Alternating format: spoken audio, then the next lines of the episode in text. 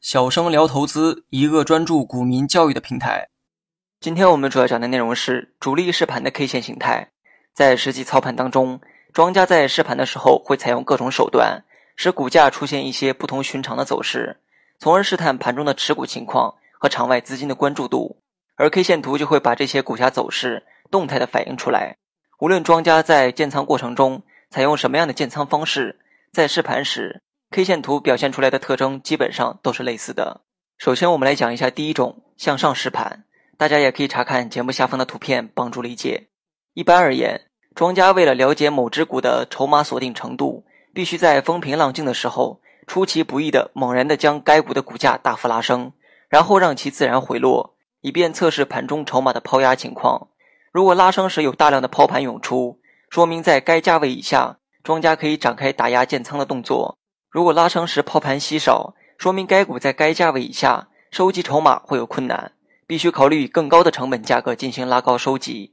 才能完成建仓的任务。具体表现在 K 线图上的话，就是在风平浪静中猛然出现一根长长的上影线，这叫做向上试盘，目的是测试盘中抛压大小，分辨建仓的难易程度。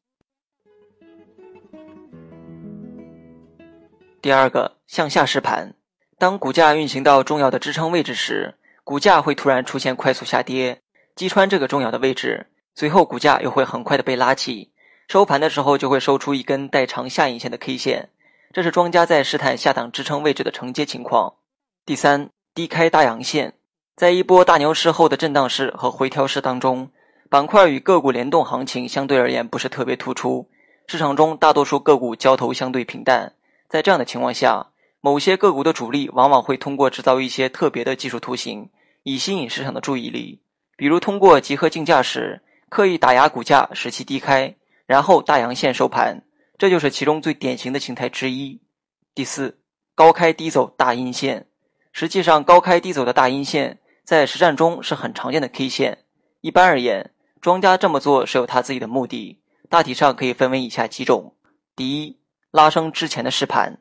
第二，拉升之前的洗盘，第三，在波段高位做高开盘价，以获得更大的出货空间，卖得更好的价格。